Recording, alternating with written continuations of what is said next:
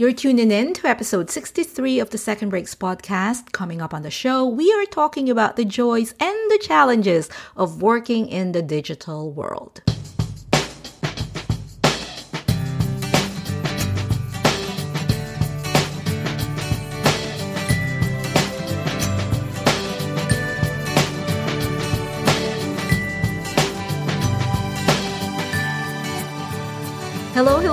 Friend. Welcome back to another episode of the Second Breaks podcast.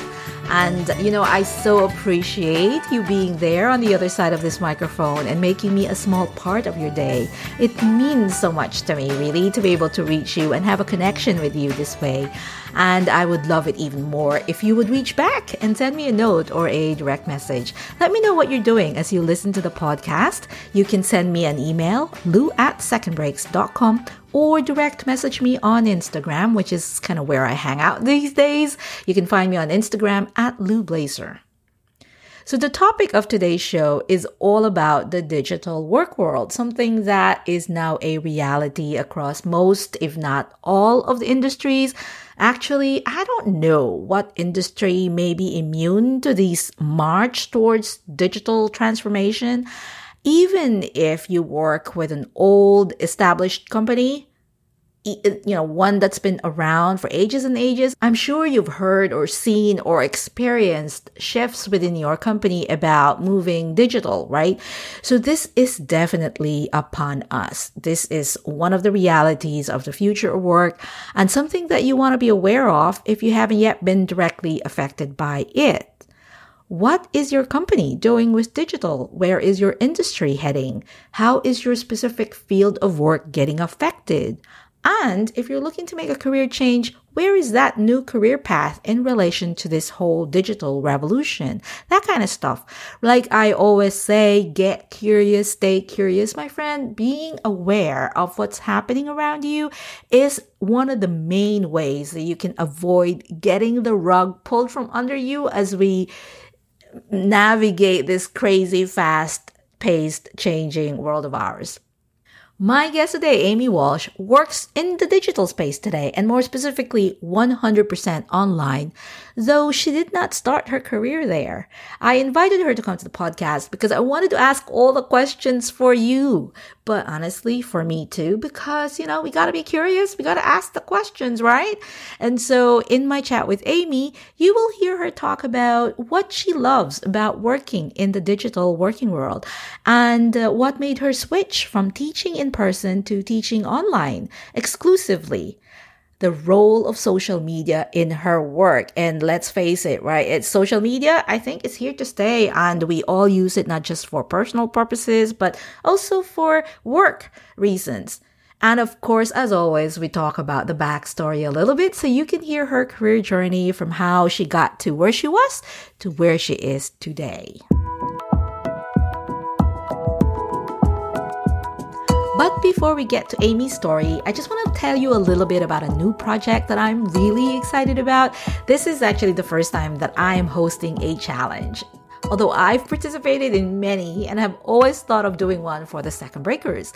So this challenge is called Rise Up rise as in get up, not rise as in uh, starch. so rise up seven day challenge and I've made it exclusively for the women. So yes, this is unapologetically sisterhood, my friend, for the women who may have experienced a career setback and could use a little bit of help and support to get back on their feet and regain confidence and momentum. The reality is career setbacks come in many forms, and more people have experienced setbacks than we may imagine because it's not something that people like talking about. It's kind of usually swept under the rug or kind of, you know, we, we don't highlight that part in our career story. But I know how frustrating and isolating it can be when you're experiencing it and how much easier and lighter the load can be if we only had the right support system backing us up as we rise up from it. I know this. I know this from experience. I know this personally from firsthand experience and also from working with people who have uh, gone through this themselves. So that's why I created the seven day challenge starting October 1st. You can find all the dates and all the deets and sign up for the challenge when you go to the show notes, which for this episode is secondbreaks.com forward slash episode 63. Okie dokie, let's get on with the show. At her core, Amy Walsh is an artist and a teacher. She's taught in colleges and universities, and now she teaches primarily online via her business called Bureau of Tactical Imagination, which I will tell you is one of the most creative and interesting business names I have ever encountered.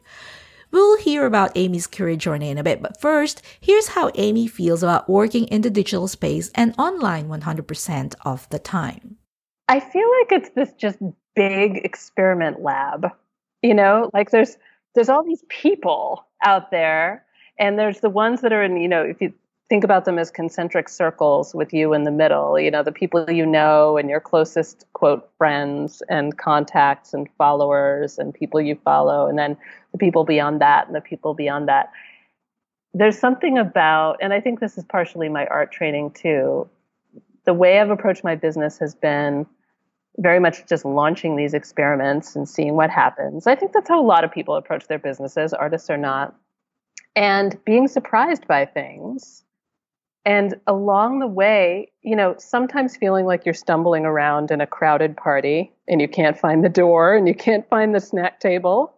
Um, and other times turning around and making an incredible new friend or finding something so beautiful you didn't know existed and you know, I, I just think it's it's very for all the problems with social media distraction and you know the deluge of information and the hyper speed and all the things that aren't healthy about it um, it's very creative space. It's you know there's we've never had access before to so many people and potential audiences and that's really exciting and it's fun to play with. There's a lot of room to play and explore um, and also, you know, when I first started, I thought, you know, I think like a lot of people, I was like, well, the online space is limited though when it comes to building really substantial relationships or things that last. And it's just not true. You know, some of my very closest friends now are people that I've never met in person, but they're so deeply a part of my life. Um, and so there are times where I feel sort of isolated you know, always staring at the screen, and those things can be a challenge. You got to keep it in balance.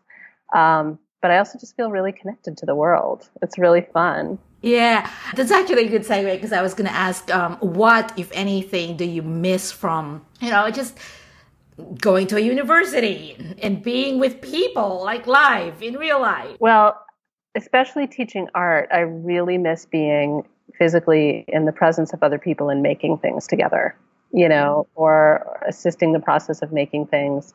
I love teaching in the university setting. I love, and I think like a lot of workplaces too, just all the different relationship dynamics ha- that happen when you're in a room together and the kind of energetic bubbling up and things that can happen there. Um, I love that. I love that, you know, in those spaces I would be sitting up or standing or walking around or building something and, you know, my body was more engaged with the world the world was more tactile and more sensual. And, you know, I think the, the hardest thing for me about running a business online is how much time I'm in front of the computer. Um, you know, so that's just a matter of, of systematizing your time getting off of the computer too.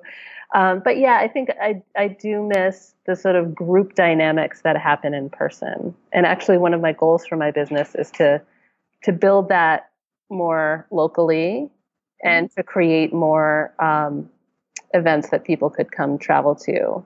You know, creative branding and visual storytelling kind of events and things people can do together, retreats and things. That's you know some other year, but I'm looking forward to that. One of the things that I find that it's I have to be more deliberate about building relationships because in the office it's easier because you see each other yes. all the time you know you hang out in the cafeteria or making coffee now it feels like i have to have to remember to make time for it mm-hmm. otherwise like who did I talk to? Yeah, and there's a lot of people to keep track of. If you're doing a lot of phone calls with people and meeting, you know, it's just there's it's just a different scale of interaction. Yeah. Today, Amy runs her business online, but like me and you most likely, Amy started her career back in the good old days. Yeah, before the internet. I like being transparent about all things, even age. So I'm 47 now to give a little context, you know, the life story. So you did start working before in the internet days. yes, I did. I did. Although I'll tell you, in 1996, I was one part of one of the first little internet startups in Boston that helped small companies make their first websites and start their own their first email accounts which was really hilarious because I didn't understand the technology. And so I was learning uh, how to use HTML textbook and building out these websites using HTML and the 16 web safe colors and, you know, the first, those first just hideous looking websites that were so high tech at the time. So I've been an artist all my life, and that's really been my primary identity in my 20s i you know i worked in coffee shops and i did freelance design and i was a part of that little startup and you know i did a lot of different things to just pay my rent and i also founded a community art center. So you know from the beginning i was always really about community building. Mm. and i founded it without any startup capital. It was one of these things we rent i organized about 23 other kids really who wanted studios. And we've started renting this building that had enough studio spaces for all of us, and our our monthly rent paid the bill, and then we just built from there. And so that was in 1995 that that started. I was 25 years old, and it's still going today, which is super exciting. But I directed that for not even a penny of pay for you know five or six years, um, and then went to graduate school. And it's fun for me to remember that part of my story and to remember that community building was always a, a part of things. Um, so I went to graduate school for sculpture and installation um, in when I was about 34. So you know, up until the that year that I went to graduate school, I was piecing together a living and doing a lot of different kinds of art projects and going from grant to grant and exhibits and small scale and community building, a lot of activism work, anti oppression work, all the things I was passionate about. And I would say much of my adult life has been characterized by this idea just do what you're passionate about and everything else will work itself out, which isn't always true. Mm-hmm. there are other steps you have to pay attention to.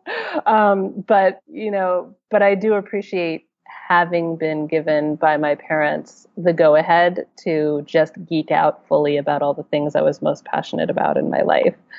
Um, you know, despite the risk taking that that comes with it. Sorry to interrupt, Amy, but just something that you said there. I, I mean, I am not an artist. I can't draw to save my life or paint to, to, to save my life at all.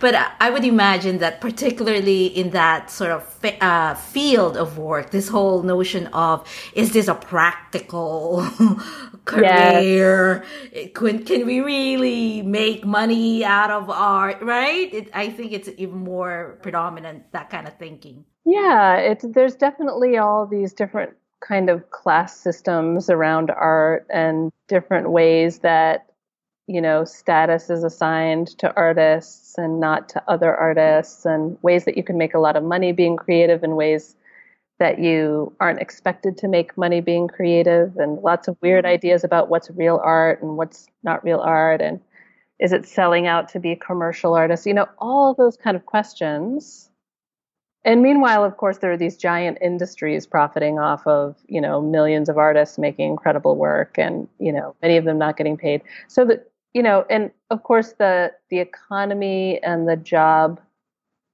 the world of jobs and careers for artists looked really different in the 90s than it looks now. I mean, so much more is possible now with the internet and so many of those categories have broken down and become, you know, somewhat obsolete. Mm-hmm. Some of them.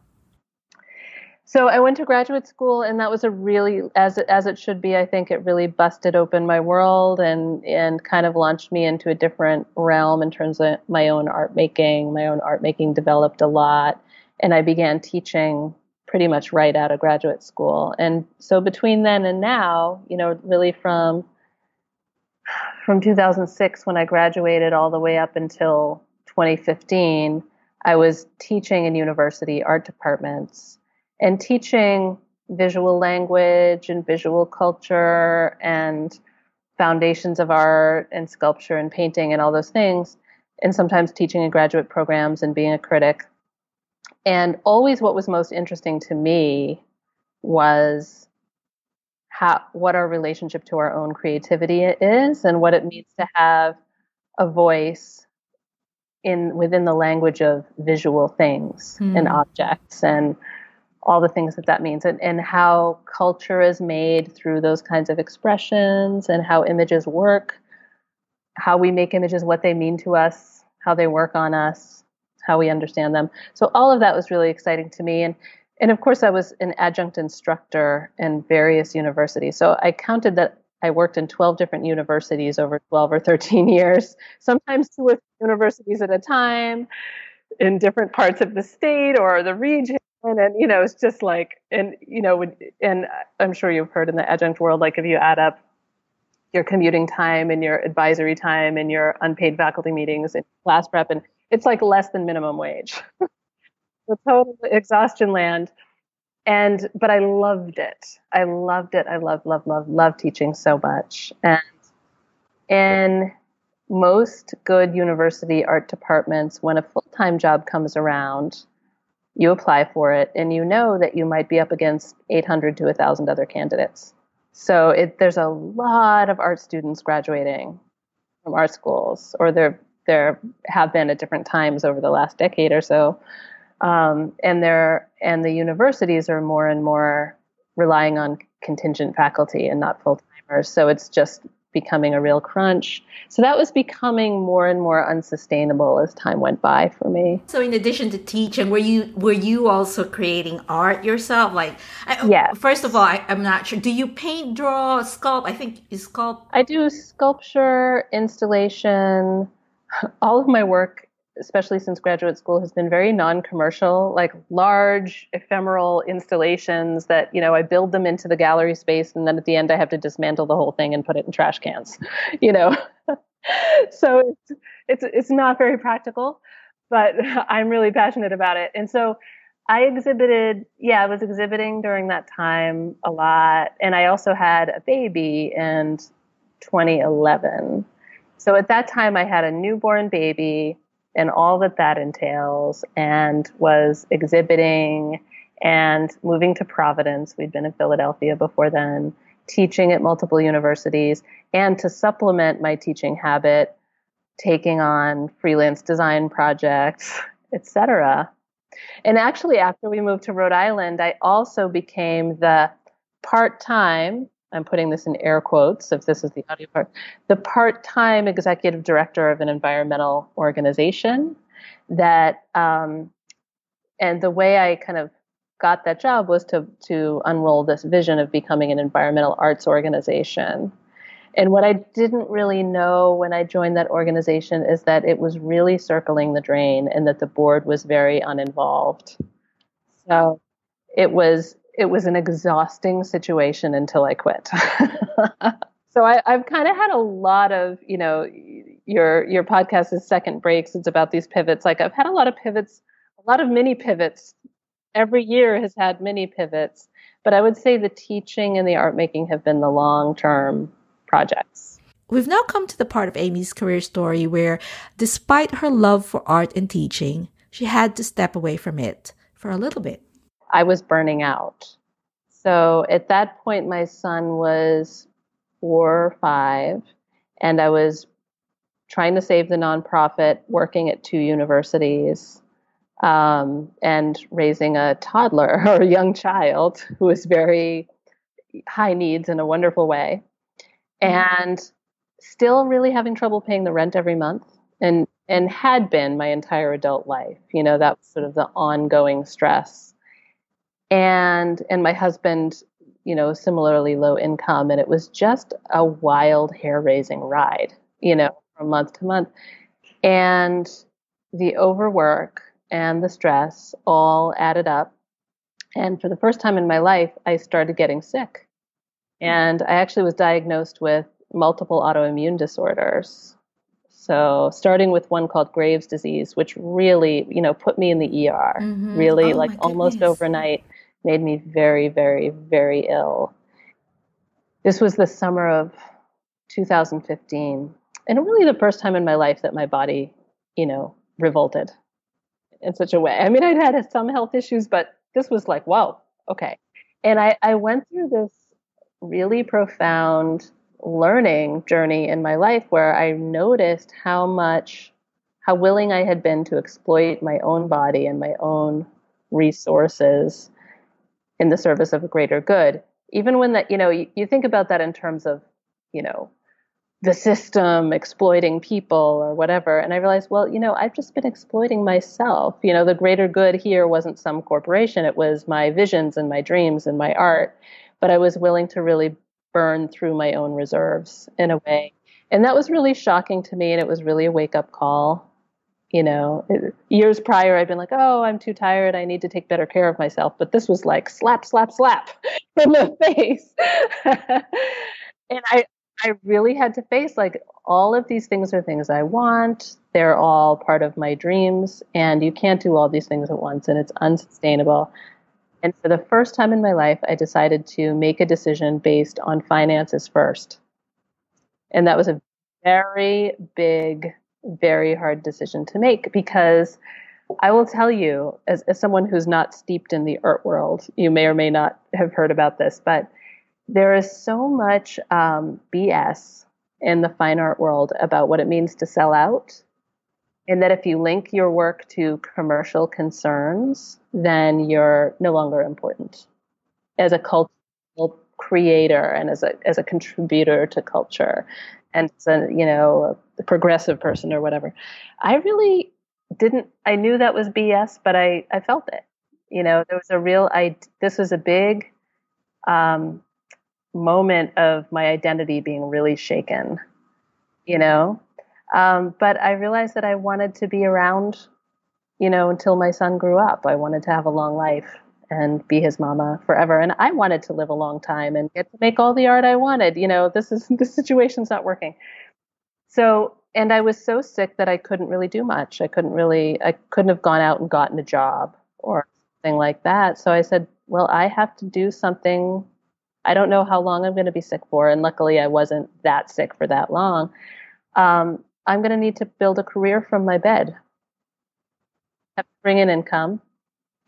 And so um, I decided to start coaching people because all through those years when I was doing all the different things, one of the things that I did a lot of was peer counseling training and anti oppression training and deep listening, active listening.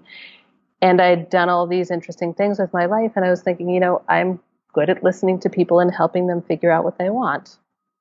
So that's where I started. I started as a life coach in 2015. I assumed that you meant when you meant coaching that you meant like art coaching or you know no. that kind of stuff. No. I think I in order to make this big shift, I had to remove art from it and just just say I'm just going to do one thing. And the art's always the thing that pulls me into big, inspired, excited, let's do these impossible things territory. And that was not healthy for me at that time. I needed to have a simple job. And it's funny that you'd say that about life coaching because it's really challenging. But um, I started doing that, and then the art started entering more and more, and that's how it evolved into the business I have now. Like so many people, Amy was pushed to create a new career path for herself by necessity, in her case, due to health issues.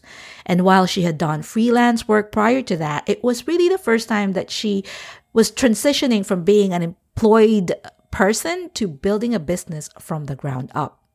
The freelancing work I'd done had never been my business. It was always these little side gigs.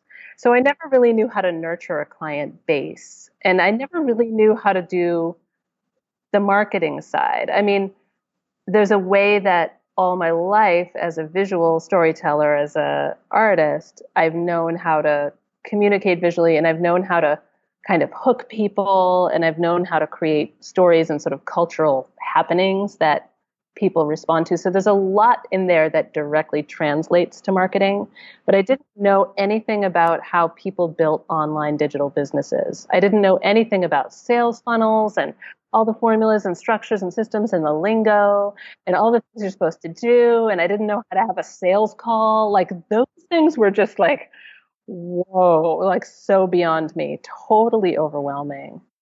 A friend of mine is wild about her uh, therapist slash astrologer kind of um, intuitive psychic friend. And I'd never really talked to someone like that formally, but I hired her just for one session.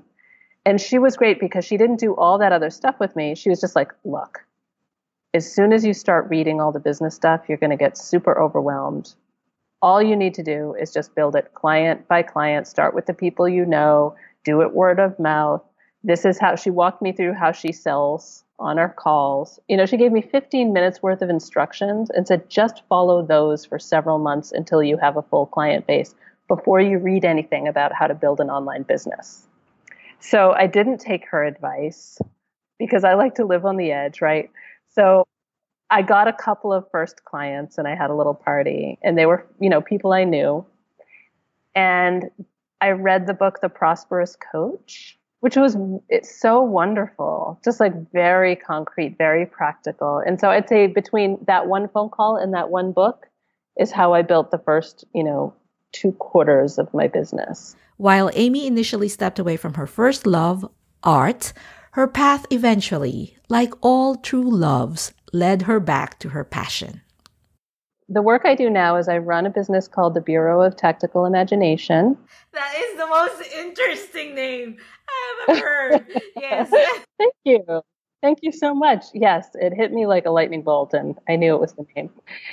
And with the Bureau of Tactical Imagination, I'm actually in the middle of kind of a pivot in the business. It's not not as dramatic as the life as the career change I made, but um, over the last couple of years, I have been coaching and training and facilitating in various ways with small business owners, mostly solopreneurs or people who have small businesses or organizations, around telling their story and doing their creative marketing and communicating whatever's at the heart of their work using visual communication, visual storytelling, and recognizing that in the social media space, in the online space, the visual communicators are getting ahead, you know, and that gone are the days when branding and rebranding were best served, you know, in situations where you drop a bunch of money every five years and get all of your colors and fonts and everything done. Branding now is about this evolving conversation that happens every day in your business with your images and your posts and all the things you put out there. So I help people learn how to be really strong visual communicators and be really excited about their visual story for their business. So I do that with one on one coaching. I teach courses. I, I run free workshops. Um, you know create different kinds of experiences. And and I'm always experimenting with how with how that can work. And I have also done some image making with and for my clients. Um, and that is part of what is called the Bureau of Tactical Imagination Special Project Unit. But right now um, the teach I'm the pivot I'm making is that the teaching and facilitating and the community building piece are becoming the central foundation of my business. I'm going all in with that because I, I'd rather people have the tools themselves. So, another thing that I know is now become part of the way that we work is you know all just all these online tools and social media that you know 15 years ago 20 years ago wasn't part of work right right but nowadays right. it is part of work right um, yeah. whether you're whether you're a big company or a small business mm-hmm. uh, you have to be thinking about your business's presence in social media or even like i know for example i i still follow some of the uh, the executives in a company that i used to work with and they are very active. The ceo the ceo they're very active in social media now right? And so mm-hmm. what what role does social media play in your work? Oh i don't think i my job would even exist without it right now. It's sort of all on social media. so, what I've been using is starting to change. Until now, I've really built my business on Facebook. The way that people find out about my business usually aside from word of mouth, but you know, strangers find out about my business because of a quarterly event that I hold in my Facebook group called the Visual Storytelling Workshop. Um, and and the most popular one is all about selfies and self representation, and it's called the Art of Showing Up. And um, I usually get about 300 people to join, and maybe 100 people will participate all week. And I do daily creative prompts. It's in my Facebook group, and people have to post five to 10 images a day. And when you have 100 people in there posting five to 10 images a day or more, the Facebook group is a flood. And people's Facebook feeds become this flood of images of people taking these really risky, playful, creative self portraits and all different things. And it's all around shaking up your idea about what your brand is and what it means to represent yourself and be visible so it's really juicy. It's really fun, um, and and it's something that I only could have built in that way on Facebook. I use Facebook Live every day when I do it. You know, the Facebook group is is the perfect format for it. So Facebook's been good to me in that way. And as someone who teaches a lot about nurturing our creative processes in our business and our ability to invent and innovate and do this sort of deeper work and cultural change work, Facebook is horribly distracting and horribly damaging to people's creativity. So I have a real love hate relationship with Facebook. Um, And what I'm doing, and I just decided this year to really up my game on Instagram, of course, owned by Facebook.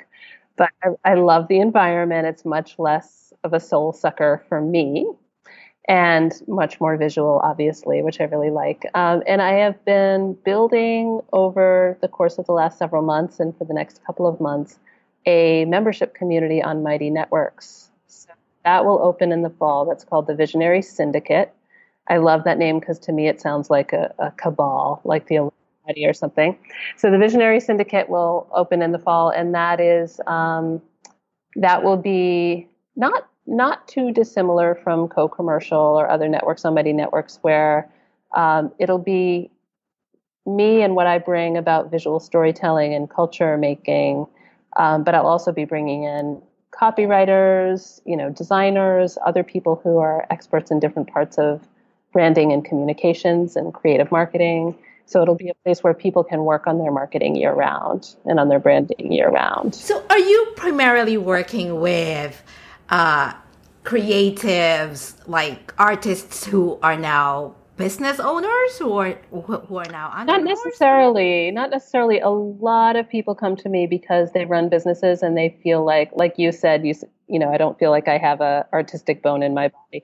A lot of my clients are like that um, and my response to that is always well everyone has visual storytelling and visual language inside of them just that most of us have been a little bit squished by the educational system or whatever, you know, and don't have a lot of confidence there, but that it's using visual language is something that's available to everyone, whether you're being really smart about how you curate stock photography or whether you're painting or whether you're doing stuff with your iPhone, like everyone can create a really distinct, beautiful visual brand that doesn't look like anybody else. It's their voice.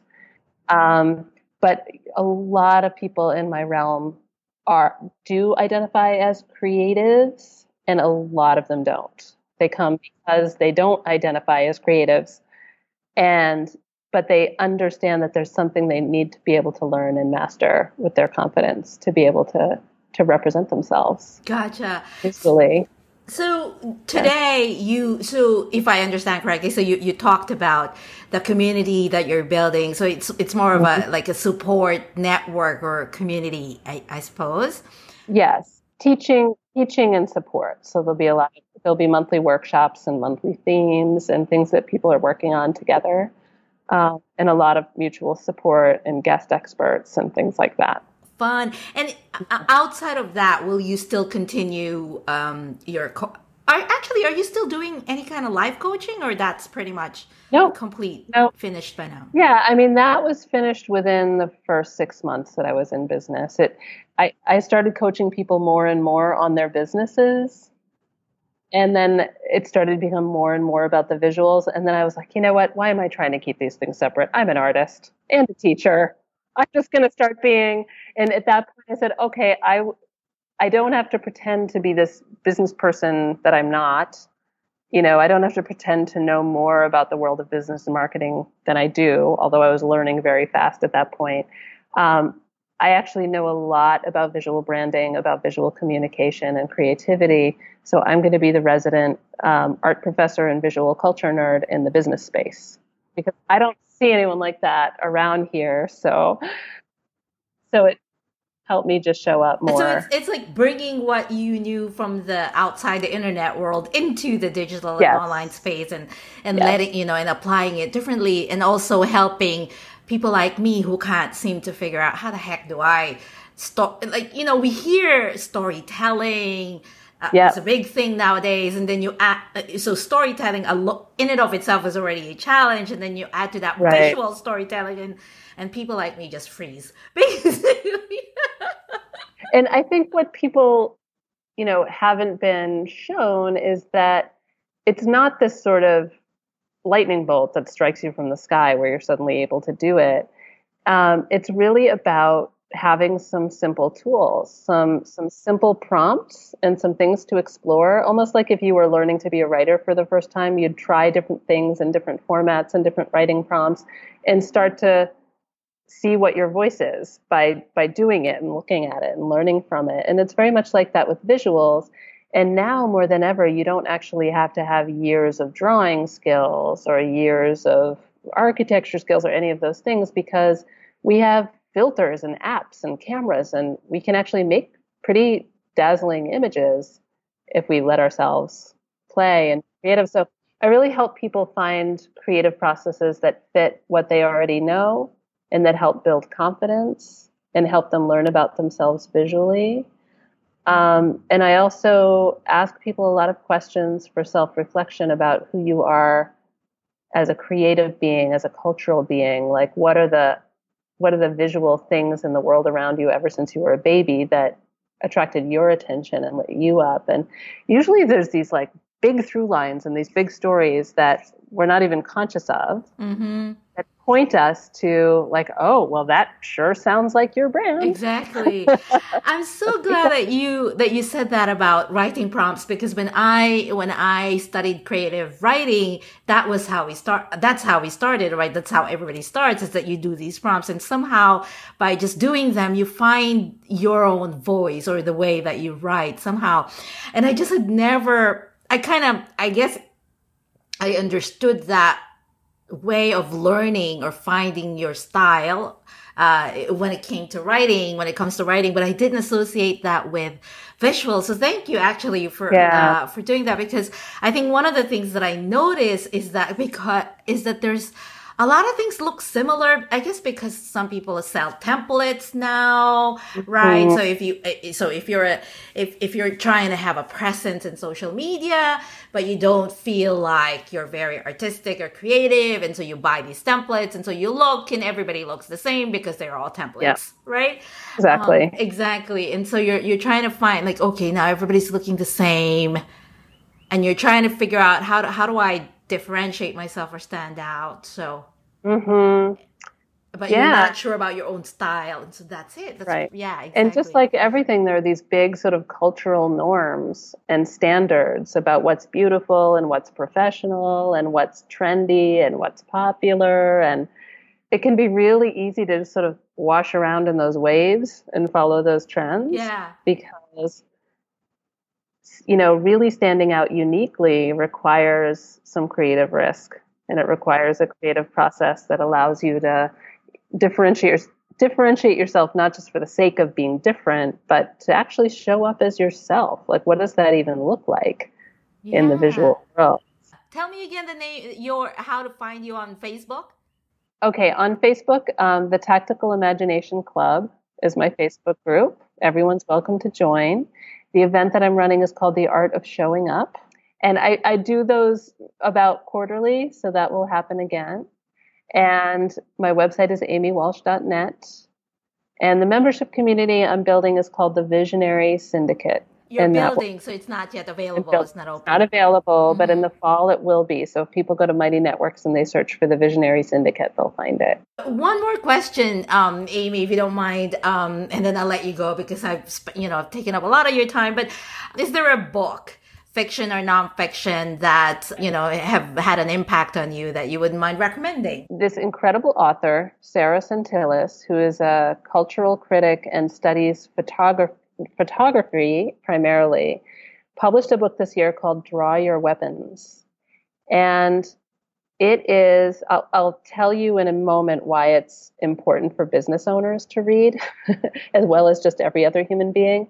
But it's a beautiful piece of literature, first of all. It's just gorgeously written, very unusual kind of format, really beautiful format that tracks multiple stories of people and their relationship to photographs and really looks at war and violence and um, the visual language of uh, newspaper photography and war photography um, and looks at the role of visual images and image making as powerful forces for good and for healing in the world. So it's it's really looking at like images in service of violence and images in service of liberation, um, and a lot about art making. I think what's important for people who are communicating what matters to them visually, you know, doing work that matters and finding out how to communicate it visually is when you're communicating your work visually, you have the opportunity to send ripples out into the culture. Because our culture and certainly the internet culture is made of images. And images have a strong impact and they can be very disruptive and they can be very healing. And this book helps you understand just how big that impact is. And it helps you understand how photography works because we think of photographs as like just this neutral picture of reality. And we don't realize that like you know, a collection of photographs is really reflects the ideology of the person taking the picture and it really communicates a lot to us and we're learning all this stuff kind of subconsciously through the photographic world. So draw your weapons is both powerfully educational, but it's also just a beautiful, beautiful read. Recommend it to everyone. It's like devour, you know, set aside a week and devour this book. Well, it's definitely going to get added to my list. Thank you for that. Well, Amy, this has been fantastic. I love having, you know, this conversation with you. And Me too. I love your questions. It's, it feels so fun to just back and forth with you. I could go all day too. Exactly. So you have to you have to just come back. We have to pick okay. another, you know, Part another, two. Yeah, exactly. so thank you so much. Thank you. So that's what I've got for you today. My friend, remember my ask from the top of the show. Send me a note or a direct message and let me know what you're doing while listening to the show. And of course, anything else that you might want to ask or share via email or direct message on Instagram. I will be back next week with a new guest, so this is a good time to hit that subscribe button if you're not subscribed yet so you don't miss any of the future episodes because there's a new one every Thursday. I come back here to help you make that move that will lead you to the career that you want, that supports the life you want to live. One more time, the show notes where you'll find out more about Amy Walsh and the link for the seven day Rise Up Challenge is secondbreaks.com forward slash episode 63. That's a wrap for today's episode, my friend. Thank you so much for listening and being with me for a few minutes today. I cannot wait to chat with you again next week. In the meanwhile, keep on making your dent, my friend. Cool beans.